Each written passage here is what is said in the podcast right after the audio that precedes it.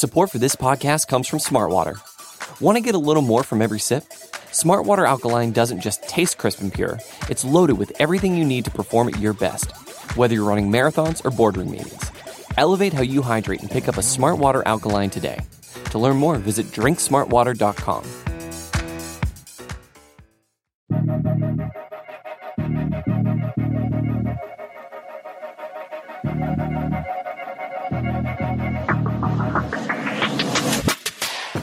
And away we go. It's another edition of the Arrowhead Pride Editor Show. My name is Pete Sweeney. I'm the editor in chief of arrowheadpride.com, joined once again by my esteemed executive editor, John Dixon, back from seeing every crevice that this beautiful country has to offer.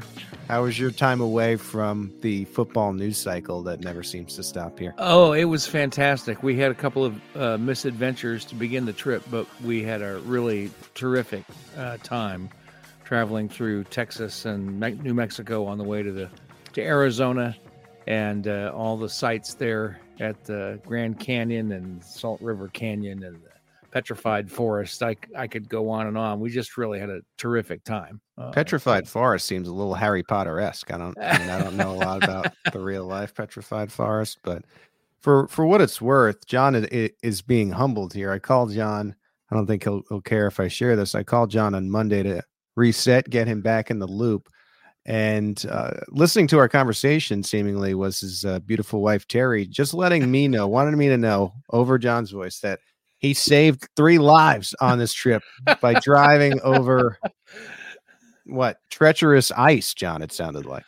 Yeah, the Google had taken us off of the highway because of a traffic slowdown that was that existed. It was right in front of us; we could see it. Yeah, and it had suggested that we take the outer road for ten or eleven miles, I think it was. Mm-hmm. And, um, you know, my whole life, I've seen signs that say bridge ices first or bridge may be icy or whatever. Never once have I seen one of those signs and then actually encountered an icy bridge. Well, it happened to me on this trip because they're on the outer road where there wasn't a lot of traffic running over it and temperatures were in the mid 20s um, at at that point in New Mexico. This was in uh, eastern New Mexico.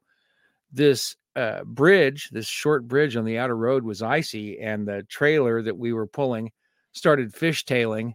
Mm. Uh, it was kind of a scary moment. I, I I don't I don't think anybody was in danger of being killed, but um, you know, if we, we, could, we could have yeah. we could have flipped the trailer over certainly and uh, yeah. that pretty much would have ruined our vacation i think well there, so, there you have it the first uh, editor show lesson from today when you could take the road less traveled go ahead and take the road more traveled i think that is that's the way well in different go. weather conditions it would have been fine you know yeah. it just it was just a weird situation um you know 10 degrees uh warmer it would have been fine it was mm. just because there was no, you know, that doesn't happen on the highway because there's cars driving over it all the time and it heats right. up the pavement and and you know, it doesn't ice up. So well, John, good to have you back after your absence. I hope that you are refreshed and ready to go. We have to catch up on your marinated takeaways from the season and Super Bowl, the way that everything kind of played out with the parade situation and then you going on vacation. We haven't had a chance to do that. I've already shared mine, so this is going to be John focused marinated takeaways as we close out the 2023 2024 NFL season. A lot of news to get through today as well. And we will be doing that in just a second. A show update. So, John is back today. Uh, the the dynamic duo of myself and and he will be through this show and then I'll take my turn. I'm not going any crevices. I like to stay uh, above the crevices. But I'm going to take a break before the free agency frenzy begins. Uh, so it'll be Steve and John next Wednesday. Wednesdays are off-season editor ah, show day. Okay. So it'll be John and Steve next week to fill in the gaps there, and then we'll be back for the off season for the most part. I mean, I'm sure we'll miss a show here and there, but we'll be back every Wednesday uh, as we go through free agency and the NFL draft and all the emergency podcasts that happen in between, the schedule releases at some point in there for you know what will be the off season push as the Chiefs try to come up with the first three-peat in NFL history. So it should be an exciting offseason. I know they have a lot of improvements to make, and they're starting to happen this week. The improvements, the changes, uh, and so we'll start to discuss some of those things that have come through as we go. But first, if you leave us a rating and a review on Apple iTunes, we'll read it right here on the show. Uh, this came in on Monday, uh, John, and I'll read it to you. We are now fully in the off season. Rocky Magana discussed eating the camel hump in Morocco on beach season. Other than the ice cream cake, what are you and John's worst eating experiences? John, do you have one that comes to mind? Oh, worst eating experience. Wow. Um, I will say that while we were in Arizona, we were in Sedona, and I I had uh, some. They call it prickly pear. Um, it's it's like a the the the meat of a plant that they oh. turn into honey and drinks. I had a, a margarita made with this stuff. You mean you had a meaty margarita? Yeah, that's kind. Of, mm. it was kind of scary. That, that sounds gross, but, but, it was actually good. Oh. Uh, I was kind of surprised with myself that I that I uh, actually tried it, but they brought around a, a little sample shot glass full, and yeah. I tried it and thought, well, that's pretty good. And I actually had that at two different restaurants while we were uh, in Arizona. Okay, uh, so that was actually a positive experience. Let me see the worst, the worst experience. Well, I'll tell you, I'm not very adventurous. Mm. So my my my experiences with bad tasting yeah, just give, give limited, just give John so. a an egg sandwich and a, and yeah. Pepsi, and you'll be good to go. exactly. I think the one that I remember, I was a young kid, and I had an aunt, my mother's sister, Aunt Irene, God rest her soul, but she was uh, probably as as annoying as my mom, but like a little bit more nasally. Like she had like a nasally voice. Anyway, I was a, a, kid. I was staying over my aunt's for some reason, and of course, I wanted cereal that they hadn't touched in like weeks and weeks and months. And I was just like, I don't care. I want these cornflakes or whatever it was. I think it was Frosted Flakes, cornflakes. And pouring the milk, and all of a sudden, I I think I I see ants in it, and I you know alert my cousin and my my aunt. And I think in the most nasally way, she goes, Oh, shut up. No, there aren't ants in there. and my cousin grabs the bowl. Lo and behold, he goes, I think there are ants in here. And uh, of course, you know, as a kid, I just spit out all the milk that I possibly could and felt like I was going to die. Uh, so I don't know how that struck me, but that was probably my worst ever eating that's uh, that's pretty bad i think it ranks right up there pete very good yeah very thank good. you yeah I, pre- I appreciate you guys listening to that all right we're seven and a half minutes in. Let's actually talk about some Chiefs football. I think the biggest story we have right now, John, and it probably was an expected one, right? Uh, the the Chiefs releasing Marquez Valdes Scantling. You know, I I think that you know when you have 300 yards of production and you're making the salary that you are or due to make, it doesn't matter what you did in the postseason to redeem yourself. While I think you know you know fans will look a little bit more fondly back on the brief tenure here of Marquez Valdes Scantling that ended in two seasons and two Super Bowls. Uh, you had to move on uh, at this number. The Chiefs end up saving $12 million of salary cap. And for that, that amount of production, it doesn't matter how much the salary cap was raised. You got to make that move. Yeah, I agree. I think that I was starting to feel a little bit like uh, it was sort of like the situation with uh, Sammy Watkins but Watkins, despite not having very much production and and missing a lot of games, had more production than Valdes Scantling has had uh, during the regular season this year. Otherwise, it was it was a very similar situation. A guy getting a lot of money that who most had most of his significant production in the postseason. Right. But there just wasn't enough in the regular season to make it worth having him on the team with that kind of a salary. You know, if he'd had another few hundred yards during the regular season, the Chiefs might have decided to keep him on, but they have too many other things they have to do, including finding someone who get more than 300 yards in uh, as a wide receiver. Um, and there just really wasn't any other way to do it. And he got his opportunities too. I, you saw sure. the Chiefs playing him a lot early in the season and really could never gain that trust and consistent rapport with Patrick Mahomes. And for what it's worth, uh, you know, had a tough year, kept a good head on his shoulders. It seemed like it, it didn't lead to any problems in the locker room. In fact, if you really listen to the words of Rashee Rice, who ended up being the most important receiver for Kansas City in 2023, uh, if it weren't for some of Valdes-Scantling's guidance, I don't know if Rice comes along as fast as he did. And kudos for the Chiefs to continue believing in MVS. And he came up big for them in the postseason. I was lucky enough to be in Baltimore. That was a really tough catch to seal the game. I mean, that was a one score game. You don't really know how that goes. I know that the defense had stifled the the Ravens, and the key play was the the Sneed would be touchdown for Flowers and stuff. But it was a small margin, and that was a big catch. And of course, the the touchdown in the Super Bowl. And there was another story that in overtime it was his idea to call a certain play to get the Chiefs a, a first down, and so ended up being maybe more important off the field than on the field. And as important you can be off the field, twelve million dollars is too much for not having the production. So yeah, this is the very right. first step, and I, I think he saw it coming. I think the writing was on the wall here. I don't think it was too much of a surprise. I know there had been some theories and some thoughts about him in Frank Clark fashion, maybe taking a pay cut to stay in Kansas City.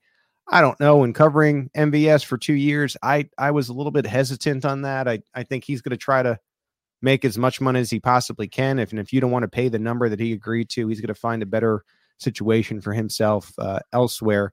And let me remind everybody here, uh, as I usually need to do, John it doesn't matter if the Chiefs say something like, "Oh, you never know, maybe he could be back." The Chiefs have a one-way exit door, and I, you know, I don't see MVS making his way back to Kansas City. I think you know people will be quick to be like, "Well, what about Mecole Hardman?" A little bit of a different situation to me. You know, I think uh, Hardman uh, played a, a, very specific role for Kansas City, and the Kansas City uh, realized it can make the most out of him. I think Marquez Valdes-Scantling is going to be useful to somebody else where not going to be making $12 million, but I just don't see him in any capacity making his way back to Kansas City.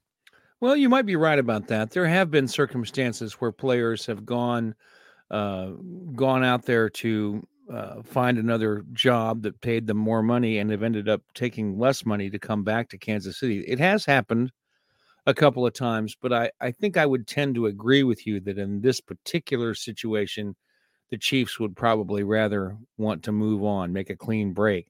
But um, you know, they'll say you never know, and you do never know. Right. I, another one I thought of as you were talking was Derrick Nnadi. I think Derrick Nnadi tried to explore free agency, and then, mm-hmm. but yeah, no, I just tend to think MVS, even despite last year, is going to be able to make a number the Chiefs are not going to want to go to, which is part of the right. reason why you saw the release. All right, uh, so MVS moves on. He went from Aaron Rodgers to Patrick Mahomes to question mark. We'll see what quarterback he picks next, but usually it's one of the top five to 10 quarterbacks uh, in the NFL. Next piece of news that we have here, a little bit of, of mixed stories and mixed sourcing, you know, been in talking to folks, but uh, Jordan Schultz has reported that the Chiefs replacing the franchise tag on cornerback L'Jarius Sneed. Earlier in the week, Brett Veach had alluded to the fact that it would be likely uh, the Chiefs would use the tag to manage their salary cap as they go here. So, uh, whether it is official that Sneed has the tag, whether it, it is 85, 90%, you see another report, it, it seems like this is the trend regardless. So, we're going to have a conversation here, assuming, John, that the Chiefs mm-hmm, have now mm-hmm. placed yeah. the franchise tag on cornerback L'Jarius Sneed, and that translates to $19.8 million for a 2024 salary, which isn't a bad deal when you consider that L'Jarius Sneed was what? He was drafted in the fourth round. And so he'll make more money this year than he's made throughout his NFL career. Uh, but again, I think it's important to look at this in the way that the Chiefs have been framing it. And that is the idea that this franchise tag is really, in the bare bones of it, buying the Chiefs time. It doesn't seem like they want to pay $19.8 million and have that against their cap. And it also sounds like I, I have felt, John, that they want to get this done as soon as possible when they figure out what they would like to do with it. The two scenarios seem to be they come to a long term agreement on a number that Sneed likes, uh, and it gives them less money than the $19.8 million for what would be the mm-hmm. first year. But I would assume be like a three or four year contract, knowing Brett Veach and, and, and Sneed's age uh, where that number is lowered. Or what they might do, and you saw them do this with Dee Ford, is tag L'Jarius Sneed so they maintain his rights. And then maybe there's a premium draft pick, some kind of draft compensation that another team sends.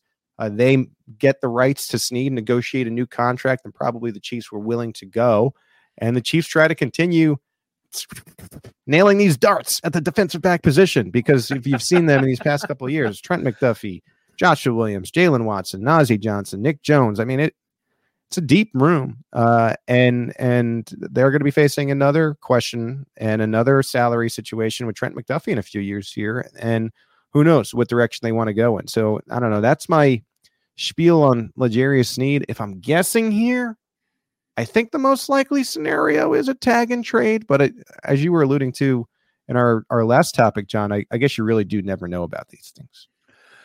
Well, yeah, and it depends on how the negotiations are going between them. Um, we had a report today that uh, the Chiefs intend to speak to both Sneed and Jones's representatives today at the combine mm-hmm. and have what amount to be their initial conversations uh, for the coming season. And, you know, this is going to be a thing that's done all together. You know, they're talking to Jones, they're talking to Sneed, and these two things are going to kind of mesh together in the minds of both the fans and the Chiefs. You know, if the, if Jones wants a lot more money than the Chiefs are willing to pay, maybe they say, well, we can't afford to give Sneed a big contract, mm-hmm. and vice versa. So, um, you know, this is this has been a topic of conversation for a few weeks now which of these players is more important to the Chiefs defense. And both of them play an outsized role. And uh, it's entirely possible the Chiefs won't be able to get both of them uh, on board at a at a number that will work for them. But maybe there's a way they can get both of them, and this is a, a means to try and maneuver the the team through this particular set of rapids, and maybe they'll get through without overturning the canoe. I know next on our list here, John, uh, after we get done with podcasting and the 17 other things we do, is putting up Jared Sapp's rundown of the salary cap and the updates. And so we know that while you're away in the Grand Canyon, the NFL ballooned the salary cap uh, to a you know greater amount than maybe was expected, and that you know that's a good good news for the Chiefs' flexibility but there are also other factors that go into the salary cap. So generally speaking here, you know, and, and we will put up Jared's update, which he did a really nice job with, but generally speaking here, when you consider Chris Jones and his situation, when we consider L'Jarius Sneed and his situation, and where the Chiefs salary cap stands, wide net, what do you make of it? Well, there's a lot less money than we thought the Chiefs were going to have. Um, I mean, even with this big increase, which amounted to like $30 million in the salary cap compared to 2022, uh, excuse me, to 2023. I'm still mm-hmm. changing over from one year to the next year. I know. Um, February, but what, we're going to be March soon. Yeah. Thank God for the leap year because I'd like to figure this out by March. And yeah, the leap year buys me another day to figure that year's that's, thing out. That's right. right. Um, so you know they add 30 million dollars and that sounds fantastic but a couple well like less than a week later mm. uh, we learned that um, you know four of the chiefs 2021 draft picks are suddenly earning more money than uh, than they did before because of the proven performance escalators that are part of the uh, the league's contract with the NFLPA and that took in one fell swoop 11 million dollars yeah, uh, away from the chunk. Chiefs cap space. And then today, um, you know, we had these moves releasing Valdes-Scantling and putting uh, Sneed on the franchise tag. A couple of days ago, with the new uh, cap number, we had $28.3 million going to the Chiefs' uh, salary cap. Now there's 9.5. Hmm. Um, you know, that's a pretty big, big difference in how much money's available. Of course, the Chiefs will have more moves to make. Um, they always have the option of uh, freeing up some space from the Holmes contract, so on and so forth. But uh, it's what seemed like a lot of money doesn't seem like a whole lot of money right now.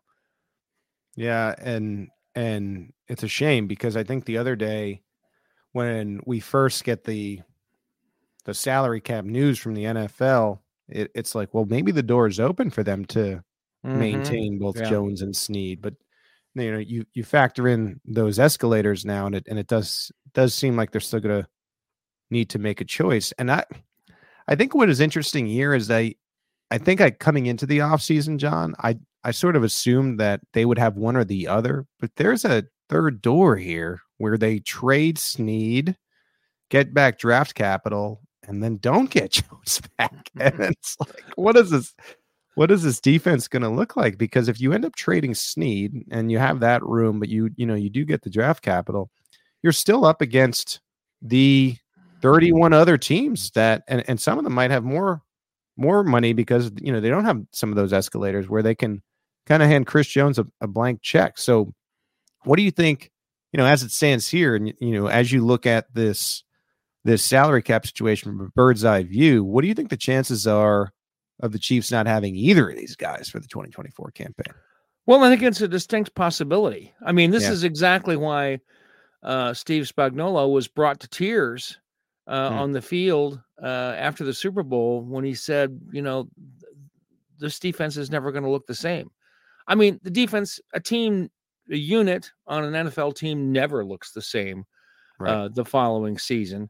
But Spagnuolo was talking about something else that, you know, there are players here on this team that are significant to it, you know, on my unit that might not be back uh, for the following season. And it's not unreasonable to think that he was thinking about Jones and he was thinking about Sneed and the possibility that either or both of them will not be back in 2024. Um, you know, that's distinctly possible. I've been beating this horse for a long time that ever since Mahomes signed his huge contract, that the Chiefs are going to have to move more and more and more towards filling their needs through the draft. That yeah. you know, we're going to have to get used to the idea that they can't spend big money on free agents, either by re-signing their own free agents or getting them from other teams. So at some point, I do expect that we'll mostly be talking about bringing players in through the draft. And I think we have seen that yeah. in the last couple of seasons where general manager Brett Veach has made uh, you know some big moves in the draft and done very well with the picks that he's that he's had and um, that may be the direction that we're headed here um, but at the on the other hand I think the Chiefs really do want to figure out a way to keep Sneed, and they really do want to figure out a way to keep Jones whether they can is the question of the hour. Yeah, I I I think as this news coming is coming out about Sneed, like it, it, it does always make you want to go back and maybe adjust your prediction because I for a while I've I've kind of thought that the Chiefs wanted to keep Sneed. You know, those are the things I, I've heard. But if you really look at the tangible examples of this recent Chiefs era, and it's limited because I mean, as great as it's been and as long as it's felt, it's still only five or six years here. But they they let Charvarius Ward walk. And mm-hmm. yeah, he was a pretty good player for them at the time. Uh, I'm not sure if their exact evaluation of the player he's become with San Francisco was maybe what they had at the time. I mean, that's something that we will never know maybe until this whole thing is is all said and done. But at the same time, it, it's a pretty close, I think, comp for what Sneed brings to the table. And there should be no lack of confidence in what they can do in drafting the defensive back position. They feel pretty good about their defensive backs coach and Dave Merritt. And Dave Merritt, I mean, you know, we get him once in a while. I've talked about that in, on this podcast, and he's he's a brilliant coach. You can see why his mm-hmm. players would yeah. love him and they would play hard for him, and what he's done as far as the development. I mean, I think when his personal life affords him the ability to, he's going to make a, a good defensive coordinator for somebody. Remember, Steve Spagnuolo kind of came from that like defensive backs track. I mean, that's that's what he really likes as a secondary. Anyway, long story short, I I just feel it's it's likely that Sneed has moved and the Chiefs rely on, you know, what they've done well over these past years. And I don't know about Chris Jones. I think I think a lot of it with the Jones situation is out of the Chiefs' control. Like is the Jones representation, you know, that we have faces to. Um, are they going to play ball with Kansas City? I like, and history has told me that they're not. And yeah. so, I, you know, I I hate to say it, you know, and, and, the reason why I'm thinking out loud here is so you can see my figuring without tweeting or xing at PG Sween and getting mad at me. I like, I don't, I don't know about the Chiefs keeping either of these guys, you know, at this stage. Yeah. And that that's the unfortunate reality, and that is one of the penalties of having success in the NFL. It's designed so that the same teams can't repeat, meaning now, as they do well, it's harder to keep the players and it's harder to replace them because you're drafting last and there's a cap to how much money you can spend. So it ain't like MLB where you could just back up the truck and say we're keeping Sneed and Jones forever. These are friend. It's it, you can't win that way. So we will see how it goes.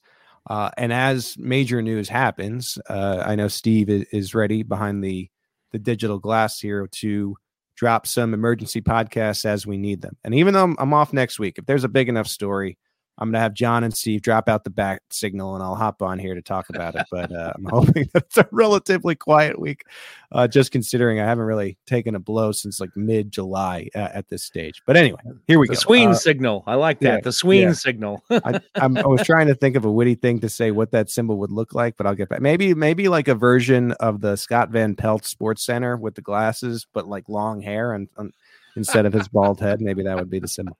All right, uh, need to get into our next topic, which is uh, there could be new contracts on the way for Andy Reid and Brett Veach. Uh, Mike Mike Florio is is is shocked uh, about this. He can't believe it. He's got his uh, O face on. Uh, but it, it does seem like these two Uh. guys who are under contract until 2025, you never want to get into the last year of the contract. Uh, if I'm Clark Hunt and I'm trying to save money, why would you want to try to sign two guys after a potential three-peat that's never been done? You know, now you're probably paying even more than you would now.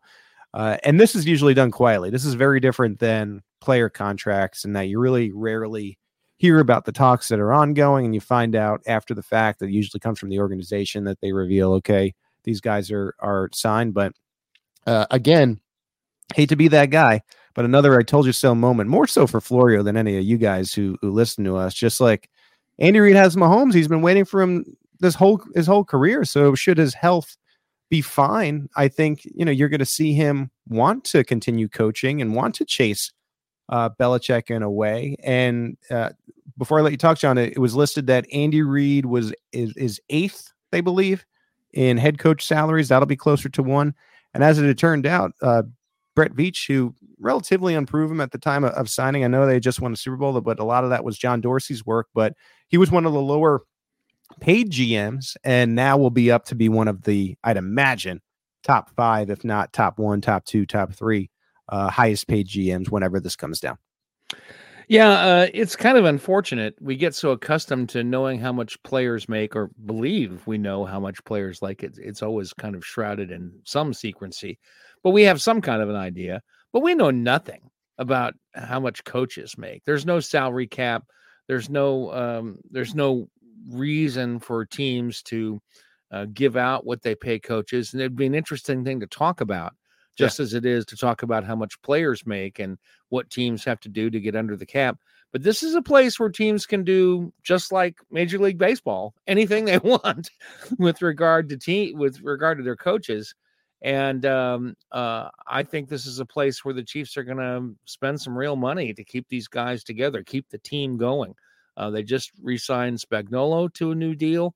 Uh, I think uh, Reid and Veach are both going to get uh, deals that last three years, just like Spagnuolo did, and we'll be talking about this again in three years from now. Yeah, you know, uh, I don't know how Cl- Clark doesn't make them the highest head coach and GM. I just, uh, it's been so, you know, it's been long enough now for five years, three titles, first back to back in 20 years. Uh, I don't know. The no, negotiations are hard because you have to be brutally honest sometimes about like what they're bringing to the table. And I, it's hard to wrap your head around the argument against them being that. And I, I think more so even than the titles. And and I say it all the time. Once you get to the final four in the NFL, I really truly believe anything can happen. And Sure, uh, just being able to reach that point now six years in a row, i- it it's incredible. I mean, it really is incredible. I uh, there's no uh, talking about it that would would be able to oversell it. I, you know, that's that's kind of how I feel about the job they've done. So. Um, It'll be interesting to see how long the years are. That's what we will know. I don't think we will know the exact figures, but uh, maybe there's a, a way we will if if they are the highest paid. Uh, but um, fear not. I don't think, uh, despite the Pro Football Talk rumors, that Andy Reid is going anywhere, and it seems like Brett Veach is going to be much more satisfied with his salary in uh, a couple weeks to come.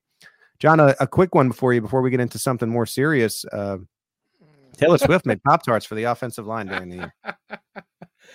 Oh know, man, what a As it turns out, this came from Pro Football Talk as well. And believe it or not, this story has more truth to it than the Andy Reid retirement story. It seems very clear uh, that uh, that the biggest pop star in the world made pop tarts for uh, the O line. What did what did you make of this? Well, I, I love this story. I know a lot of people are are put off by Taylor Swift, but I'm not. I, I love the attention that she's bringing to the team.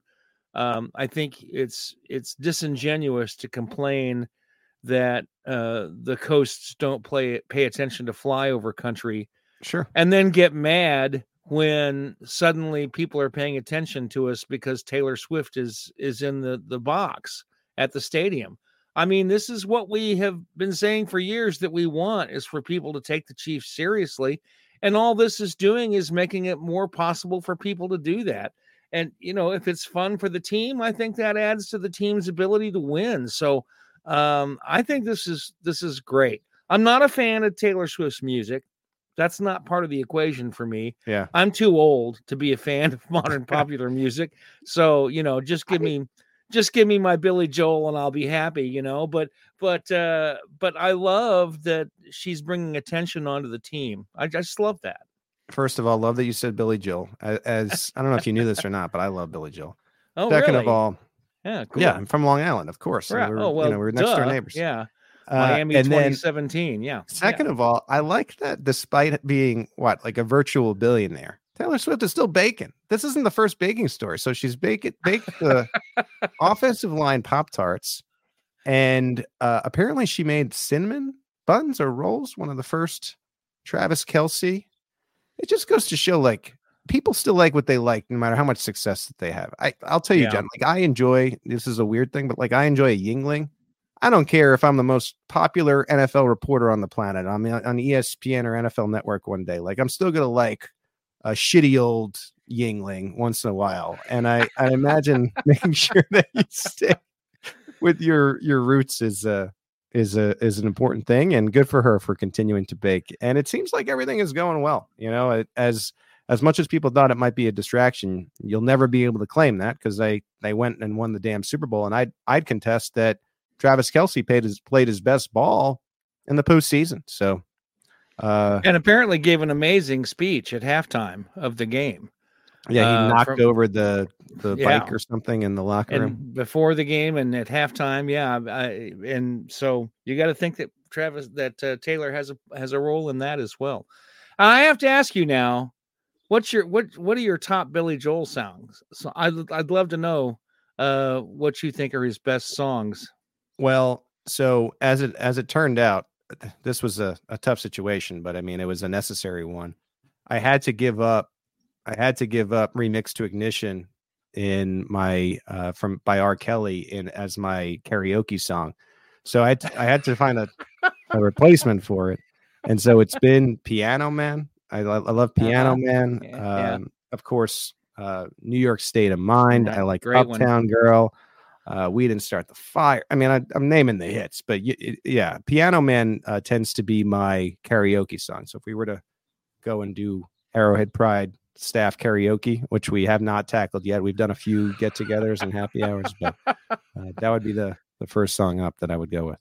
well right. i love i love angry young man and Oh, okay, uh, ahead. that's one of my favorites i love the ballad ability kid i think that's Yeah. an amazing piece of music um I, i'm also a big fan of uh well about a dozen billy joel songs but those are the two that come to mind right off the top of my top of my head here Yeah, this is cool well this will be something we'll have to talk about and uh and we'll do Mm-hmm. Maybe in- podcast maybe content on this yeah. The second week to June to like mid mid of July, we have nothing to talk about. So maybe we can have a Billy Joel off or something.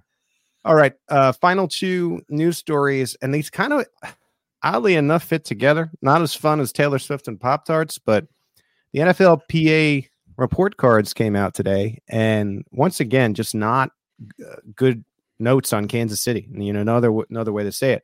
We thought they were bad last year. This was the complaints about uh, head trainer Rick Burkholder in the locker room and the facilities and, and so on and so forth. The Chiefs were 29th last year. They actually managed to be worse somehow this year. Uh, came in at 31st. Doesn't seem like a, a ton of improvements were made, John. And these NFLPA report cards, they drop during the combine week. So they can have this press conference uh, at the scouting combine. these came out as the Chiefs were announcing an eight hundred dollar renovation to Arrowhead that fans and taxpayers will be responsible, it sounds like, for paying somewhere in the ballpark of $500 million for.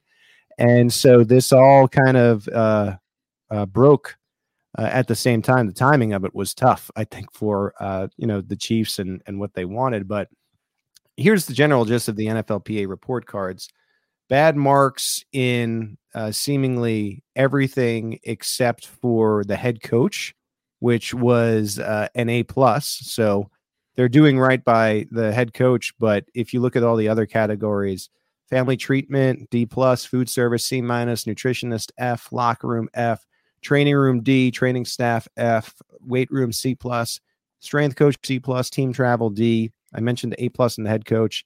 And uh, the owner category got the worst grade, and that was it seemed. Again, we're just taking the report for what it was saying, but it seemed like uh, Clark might have promised a renovation to, and to be very clear here, the training facility locker right. room, uh, mm-hmm. uh, where yeah. you know it, it, you know, you go in there, and and for what it's worth, we interview players in there all the time, and it. I'll be honest, it's not, it's it's it's not so much better than a college. And I bet you there are some D1 programs that actually have like nicer day to day facilities. Uh, and it seems like there might have been a promise from 22 to 23 in the offseason to get this redone. And the only noticeable change that, that even we as reporters mentioned to each other when we were first walking in there was they finally put in seats with backs on them as opposed to stools, which actually had been in last year's report. And I think in a way that makes this one a little bit uncomfortable because you, they read enough to realize, oh, the players were upset about this uh, stool chair thing. They addressed that because it was specifically mentioned, but it doesn't seem like any other aspect from the report cards um, were improved upon. Now, I think to be fair, the Chiefs' performance on the field was just as good last year. And number two, you know, we don't really know the nuances of how this thing is mm-hmm. made, and we don't know right. how many Chiefs were interviewed. It's a little bit, um, you know, I I think hidden in in the words of the NFLPA. They kind of just put this thing out and say, accept this. And they mention they they interviewed more than 1,700 players, but you know we don't know how many. Still, I think regardless of all that, you would have liked to have seen more improvements uh, on the report card, especially as the Chiefs are saying all these things about the new stadium and the the vote that's hap- happening uh, this April, and you know wanting uh, to be able to use some of the taxpayers' money to make the experience of Arrowhead better. Seems like a lot of the renovations, John, are for higher paying fans. I don't think that's like too crazy of a take to make. And so I just think all of it married together made for an, an interesting hour or two on, on Wednesday. Well, you can you can make the argument that the timing was terrible for the Chiefs. Yeah, that it, it uh, that it uh, made them look bad at a moment they're trying to to drum up this renovation thing. But it's also possible that the Chiefs chose this moment to release that information to counteract the bad PR of uh, of what they. I, I mean, I'm going to assume they knew, yeah, uh, ahead of time before we did anyway that they were going to get this bad report from the NFLPA, and maybe the whole point of putting this thing out there was to help mask that that's entirely speculation on my part. I feel right. it's important to to, to, yeah. to, note that that I'm just I'm just jamming here. Um, but you know that's always a possibility that uh, that they look at it that way. That well, this is the time to put that out there, or maybe it was just a coincidence. You know, it's just that coincidences do happen occasionally, and this could be one of those. Um, it's kind of unfortunate, but I, I felt I definitely felt last year that the NFLPA hadn't been once we knew a little bit more about the process that they mm-hmm. used to get the information. I felt like the NFLPA hadn't been very scientific about it. Right. And um, you know, I still kind of get that vibe from the deal, which might be unfair, but you know, we still really don't know that much about how it all fits together. I remember Andy right. Reid was pretty clear about, well, you know, they don't really necessarily know what they're talking about when he was asked about it uh, after those grades came out last year. And I, I, I myself felt a little more comfortable about what the Chiefs are doing after Reid spoke.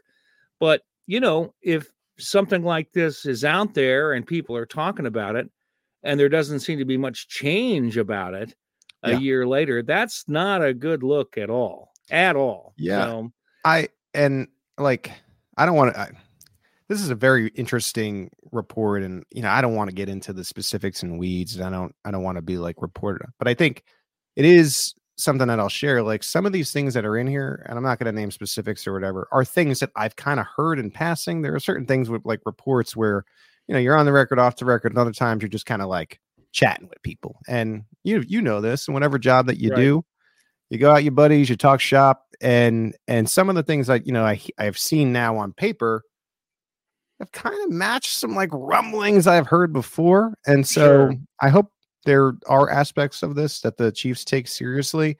Uh, I, I, know that the chairs were very clearly, um, to me, a reflection of last year's report. So we'll see what changes are made from you know what would be the 2023 season to the 2024 season.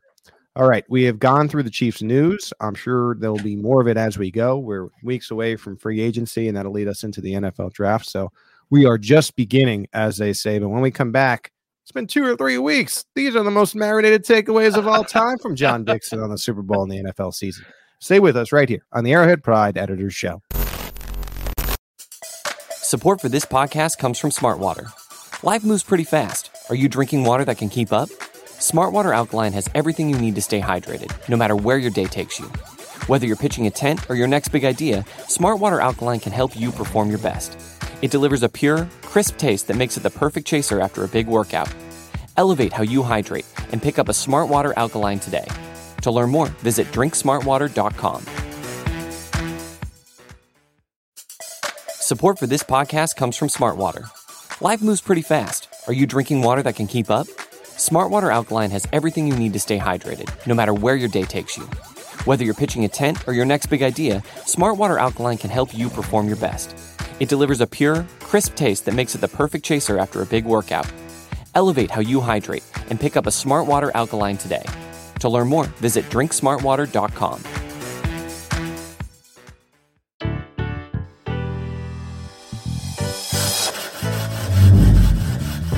Well, I'm gonna let this marinate you know, let that one marinate and then we can circle back. Adapt, react, readapt. It takes time. It takes years. That's the takeaway. Back here on the Arrowhead Pride Editors Show. Because of circumstances stemming from the end of the 2023 24 NFL season, we didn't have John for a couple weeks here. And I know I know it from the comments. Some of your comments, you have been wondering what are these marinated takeaways from executive editor John Dixon. Well, finally, finally, we will learn them here today.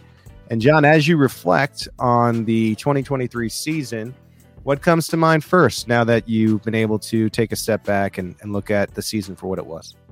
Well, I'll pull back the curtain a little bit. Uh, it so happened that I wrote about some of this in this week's edition of the newsletter uh, which hit our uh, readers' news uh, inboxes this morning. Um, so I'm giving you a little, uh, pulling back the curtain a little bit on what the content of the newsletter today was about. Um, I think to me, this was all about the 2020 season and what went wrong in the 2020 season. I think the Chiefs learned a lot of lessons uh, coming out of the 2019 championship. Um, they thought they could just keep everybody and hashtag run it back. Yeah, you can't do that. You've got to keep you've got to keep building your team at all times, especially if you're a championship team because the following year you're going to be a you're going to have a target on your back. You know, every other team is going to be working to improve to beat you. So you'd better be working to improve to be even better so that they can't beat you.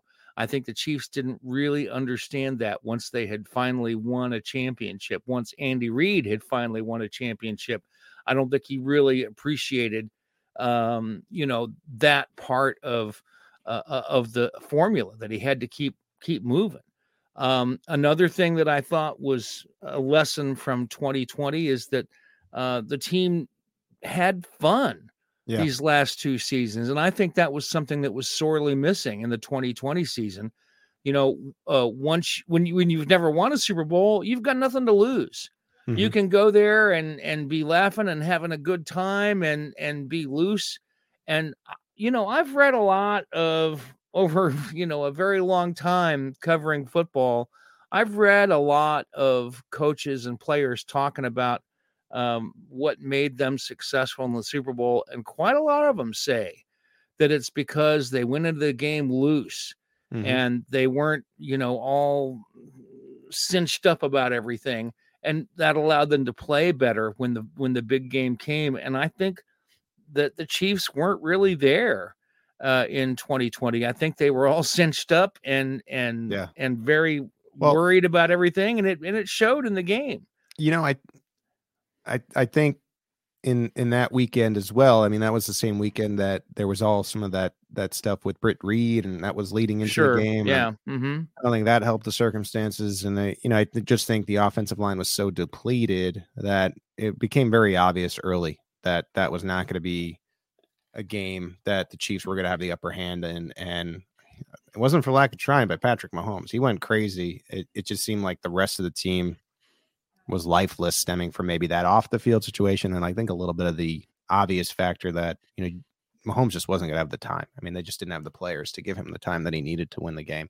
And so, you know, I think you're right, though. Uh, I, I noticed that in Baltimore when the you know it, the Chiefs were up against it, and don't let people fool you now. Everyone that week was like, "This is Baltimore sheer.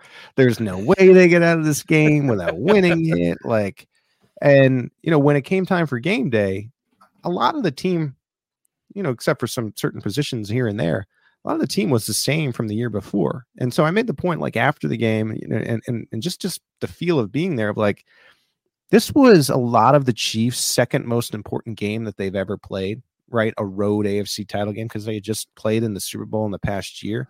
right. And I think you could tell that even like as far as Lamar Jack, like uh, Jackson goes and the Raven, this was the most important game, the one they had to win. And you could tell that there was like a palpable pressure. So I think as the Chiefs have won more and more, there's a little bit less of that pressure on the actual game day that is the Super Bowl. And like same Mhm. thing with the 49ers. I know that they had some repeat players from what five years before, but a lot of the team was new. You know, this was a right. and this was and just seemed a little bit big, especially I think uh, when it came to to Brock Purdy toward the end of the game. He was brilliant all day, and I know I think he gave the 49ers a chance to win.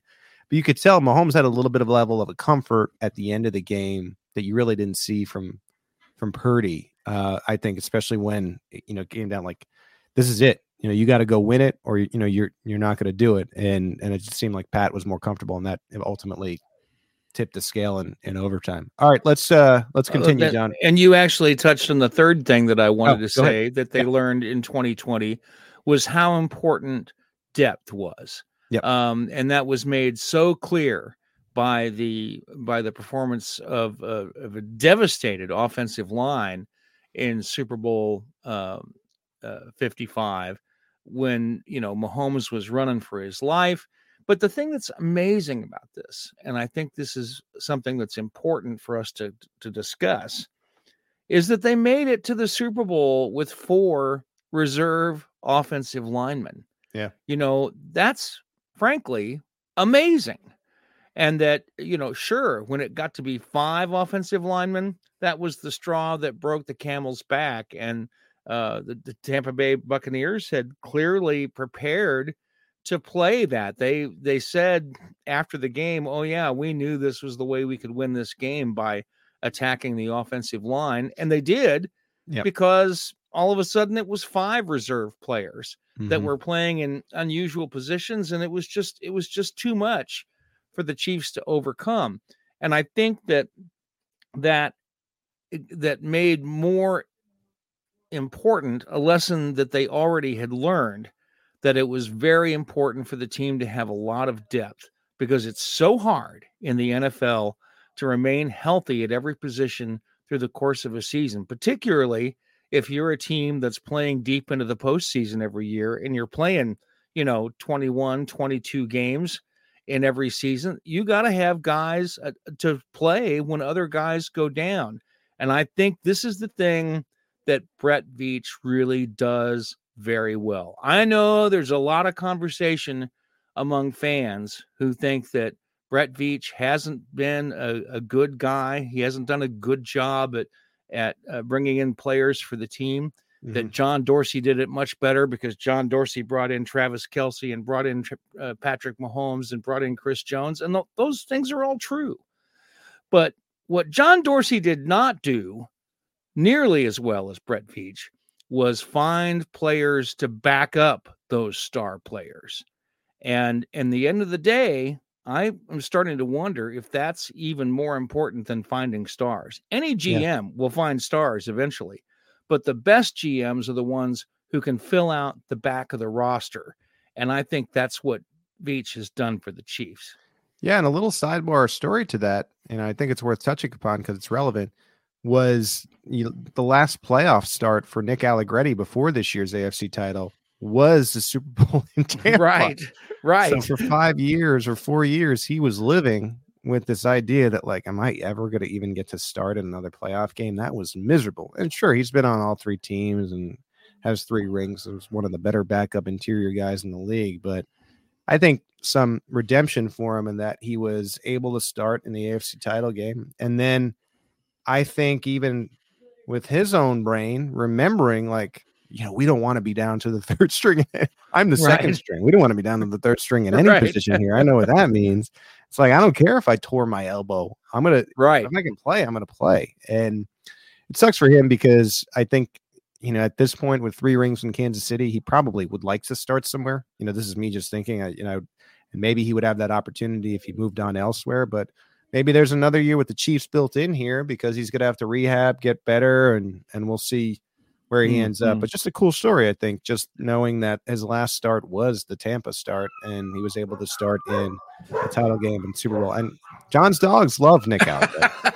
I mean, they are some of the bigger Nick Allegretti fans uh, in the NFL. And so you can hear them uh, chiming in in, in support right. of everything I'm saying right uh, yeah, John, both both Willie and Hershey loved Nick Allegretti. As, it's true. As you as you mentioned, uh, you were emptying the notebook here. Anything else that you'd like to add as far as marinated takeaways? No, and, and I and I'll tell you that a lot of that uh, comes from a conversation I had while I was on the trip with our, our good friend Sharon, who traveled with us. Okay, um, she was she's a Chiefs fan, and we talked about some things, and I that's a pretty a lot of what I just said is yeah. is in that is from that conversation with Sharon. So thanks for hearing me out because helping me be ready for this show, Sharon. Yeah, Appreciate. There you go. Thank you, Sharon.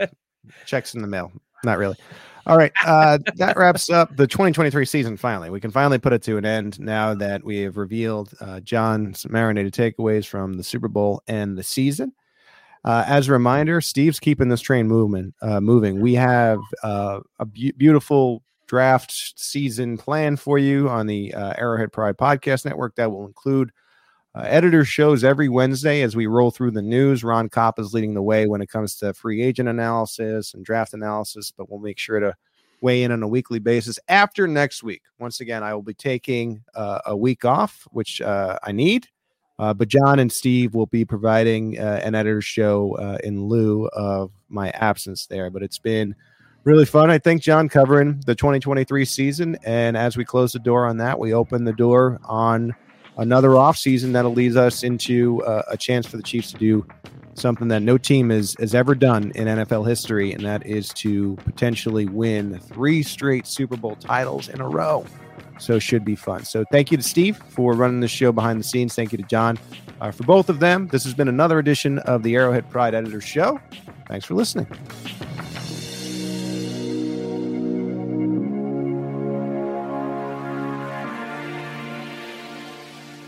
Hey there, it's Pete Sweeney from Arrowhead Pride, and I'm excited to announce a new element of the Arrowhead Pride experience for die-hard Chiefs fans. It's our brand new newsletter, Arrowhead Pride Premier. Arrowhead Pride Premier is a newsletter delivered to your inbox twice a week from me. For $50, you'll get an annual subscription packed with insider coverage from yours truly and new in-depth analysis from voices around Kansas City. It's all about what I'm seeing and hearing around the team. During the season, we'll deliver a newsletter ahead of each game to get ready for Sunday and a newsletter after after each game to unpack exactly what happened. Subscribe to Arrowhead Pride Premier today at arrowheadpride.com slash subscribe.